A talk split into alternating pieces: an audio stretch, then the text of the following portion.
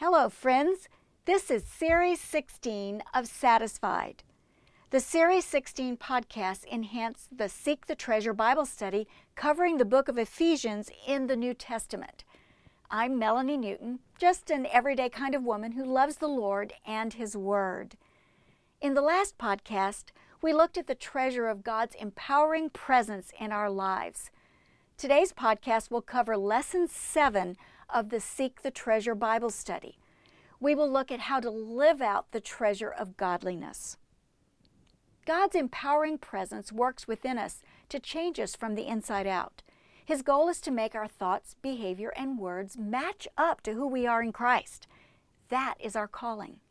Ephesians chapter 4 gave us a look at the changes that God's Spirit power can make in us as we cooperate with Him from lying to speaking truthfully, from stealing to working and sharing, from filthy, hurtful speech to building others up with our words, from anger, slander, and malice to kindness, compassion, and forgiveness in relationships, even to those who offend us. God's power at work within us can do immeasurably more than all that we can ask or imagine for Him to do. Then, Paul continued with these words Follow God's example and walk in the way of love. Following God's example of sacrificial love and choosing to live life His way leads to something called godliness. Godliness is devotion to God expressed in a life that is pleasing to Him. Devotion to God begins with loving Him so much that you want to please Him with your life. The first half of Paul's letter was filled with reasons why you should devote yourself to God and love Him wholeheartedly. He rescued you from the spiritual darkness that kept you separated from Him. He saved you because of His great love for you. God filled your spiritual treasure chest with amazing blessing jewels you have in Christ. He wants you to know Him intimately and to know that you are dearly loved. How can anyone not respond with love and gratitude to what He has done? Devotion to God, though, is not cold and austere. It's not living a life that is boring, colorless, and serious all the time. It isn't a life without laughter or pleasure. Those are not biblical descriptions of devotion to God. Look at Jesus. He celebrated weddings with his family. He went on retreats to the mountains with his disciples. He ate meals in the homes of friends and foes. He radiated the joy of the Lord. He was not cold and austere. Devotion to God is also not just living by a set of rules. God isn't interested in outward conformity. He had enough of that with the Jews in the Old Testament. God doesn't just want us to act properly, He's interested in our hearts first. When our hearts are right, we will want to obey Him with our thinking and our behavior. We will want to reflect Him well because we love Him so much. It's that loyal love for Him. Godliness begins in the heart and mind, then is lived out in words and behavior. The Bible uses the image of adorning yourself with godliness. That fits in with Paul's use of taking off old clothes and putting on new and better ones. We as women like to adorn ourselves with clothes that reflect who we are. We discard the ones that don't fit, that are the wrong color, and that are stained or torn. We get new ones that fit us well, that complement our appearance and fulfill a purpose. That same concept applies to adorning ourselves with godliness. You express your devotion to God by taking on His likeness.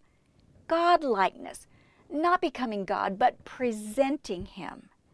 As you learned in the last lesson, His empowering presence in you has given you everything you need to be able to do this.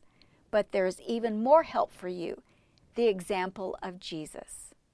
Jesus is your example of godliness as a human. As you read through the four books that tell us of the life of Jesus Matthew, Mark, Luke, and John you get to know Jesus well and see his example of what godliness looks like. Jesus adorned himself with godliness through humility, compassion, love, prayer, dependency on God the Father, good works, and many more ways. All those pointed to a God who was good and worthy of your devotion. Jesus loved his Father and felt his Father's love. He submitted to his Father's will. His words were in line with his Father's words. His devotion to God was expressed in a life that reflected God and was pleasing to God. The best way to understand godliness is to look at the contrast between what godliness looks like and what it doesn't look like. Paul gave us examples in chapter 4 of what godliness looks like and what it doesn't look like. In chapter 5, he described the stained clothes of ungodliness. Ephesians chapter 5 verses 3 and 4 say this: But among you there must not be even a hint of sexual immorality or of any kind of impurity or of greed, because these are improper for God's holy people. Nor should there be obscenity, foolish talk, or coarse joking, which are out of place, but rather thanksgiving. Finally, we're getting to what we expected in chapter 4 sexual immorality, impurity, and greed are the big three sins we usually use to identify people who are in rebellion against God. Definitely ungodly behaviors. A life that is devoted to God is not identified by those, by sexual immorality, moral filthiness, or greed. Our culture deceives us into thinking that living a moral life as a Christian is unimportant or impossible. Christian women and men are having sex outside of marriage at the same rate as the unbelieving world does. Why is that? It's because we aren't convinced that it matters. We get content living by the flesh. We like to do what we feel like doing rather than what God wants us to do. That is true also about the words from our mouths that are associated with immorality and greed obscenity, foolish talk, and coarse joking. Obscenity is dirty, sexually suggestive talk, including vulgar jokes. That kind of talk is neither building others up nor benefiting those who listen. Foolish talk refers to stupid words that waste time saying them. Coarse joking includes humorous insults and talk that damages someone's reputation. It's not general joking. There's nothing wrong with a good laugh at something harmlessly funny. God has a sense of humor and gave it to us. Obscenity, foolish talk, and coarse joking are substitutes for sacrificial love. Has this type of talk been your habit? Evaluate for yourself what this is. It is living by flesh power and the opposite of godliness. Stop it. Follow the biblical process for dealing with recognized sin that you learned in lesson 6. Let me give a caution here. Ephesians chapter 5 verses 3 and 4 are addressed to believers we should expect unbelievers to behave as unbelievers, including using pretty foul language. Can you connect with them without using their obscene language and sexual immorality? The Bible says you can. Focus on their need for Jesus and influence them without trying to change their behavior or acting shocked at their language. However, don't let them influence you, especially those in rebellion against God. Paul cautioned believers about the bad influence of people who are against God and living that out in their lives. Paul basically said, have nothing to do with their behavior. Rather, bring that ungodly behavior to light by calling it what it is sin. You, as a believer, can never be separated from the life of God because the Spirit of God is in you forever. But you can be influenced by ungodly people to harden your own heart towards God. You can lose sensitivity to the Spirit's work in your life. As you learned in the last lesson, you can choose to give yourself over to sensuality, as the unbelievers do by their sinful nature. Paul wrote in 1 Corinthians chapter 15 verse 33, bad company corrupts good character. You've seen that happen, so you know it is true. So the Bible tells believers to not be partners with those who are in rebellion against God. That's not who you are now. Your new identity is in Christ. You have been rescued from the kingdom of darkness and are now in God's light. Paul wrote in Ephesians 5, verse 8 Live as children of the light. Don't join with them so that your life looks like theirs. Their influence does not contribute to your godliness. A life of godliness is not a life of sexual immorality, impurity, greed, obscenity, coarse joking, and rebellion against God. The rest of Ephesians chapter 5 and the first part of chapter 6 describe what the new clothes of godliness look like that new self created to be like God. A life of godliness is expressed in doing what is right in God's eyes and firmly grasping God's truth. It makes intentional choices every day to follow God's ways rather than the world's ways. It is seeking to understand what God's will is for you, as clearly revealed throughout the book of Ephesians and the rest of the New Testament. And godliness chooses God's spirit power over any other power in your life. Doing that leads to being filled with the Spirit. Ephesians chapter 5 verse 18 says this: Do not get drunk on wine, which leads to debauchery. Instead, be filled with the Spirit. This verse is usually drawn totally out of context when it is memorized and taught. The truth is that the exhortation to be filled with the Spirit is connected to all of chapter 4 and verses 1 through 17 of chapter 5. This is obedience, not an experience. And godliness is the fruit of being filled by the Spirit rather than being filled with the flesh or anything the world has to offer. What is this filling of the Spirit? As we've learned in Ephesians, every person who trusts in Christ receives the Holy Spirit. This is called Spirit baptism. Spirit baptism occurs once at salvation. At Spirit baptism, the Holy Spirit connects you with Christ so that He is with you and in you forever. Every Christian is permanently indwelt by the Holy Spirit and added to the body of Christ. Both of these actions are related to salvation, done once for all time through Spirit baptism. You have all of Him, not part of Him. Being filled with the Spirit is not getting more of the Spirit inside of you. It is also not something magical or mystical. You won't hear any kind of gong when you're filled with the Spirit. The filling of the Spirit occurs when you choose to be more influenced by Christ than by yourself or anything else.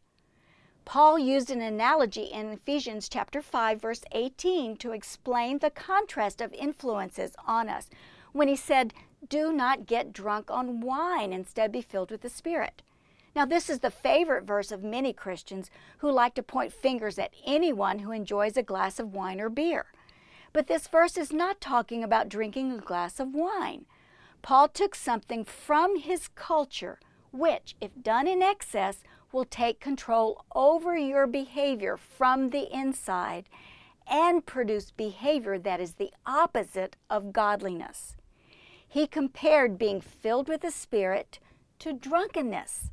So, filling is a metaphor or a picture of control by an internal influence. It's still an issue of power. As we have seen in Ephesians chapter 1 and chapter 3, Christ wants to fill you with Himself.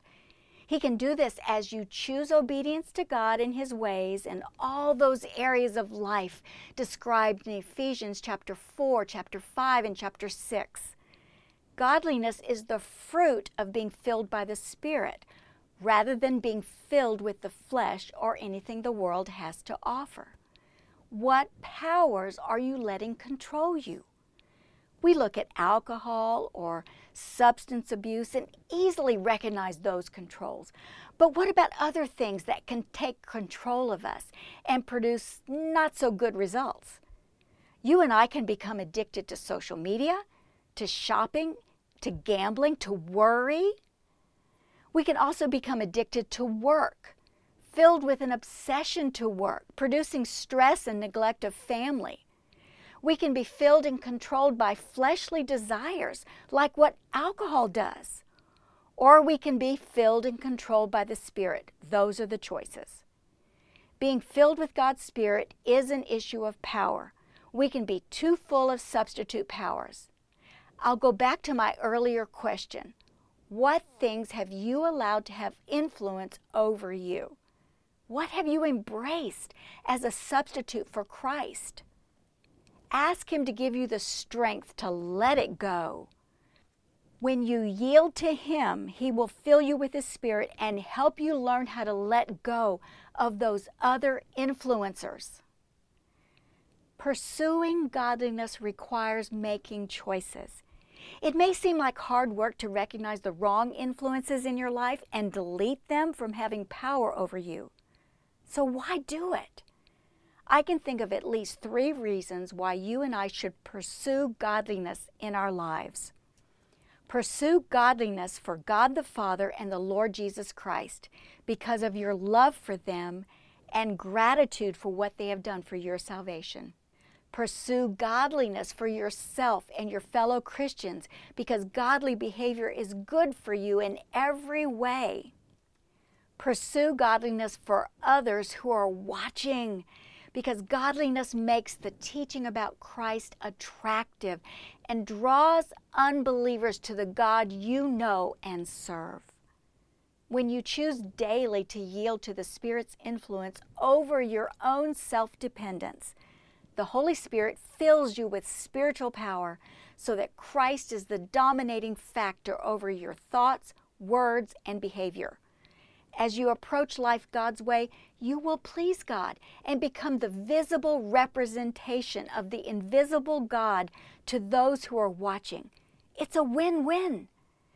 But your willingness to let spirit power control and transform you requires you to recognize that you are weak to do anything of spiritual significance on your own. That goes against the Western mindset that you must be strong on your own, stand on your own two feet. But your weakness is more useful to God than your self determined strength. The power for joyful, successful living is already available to you through God's Spirit and leads you to live out the treasure of godliness in your life every day. Let Jesus satisfy your heart with the confidence that the treasure you have in Him is more powerful and valuable than anything you could substitute for Him. Until next time, I'm Melanie Newton, and this is Series 16 of Satisfied.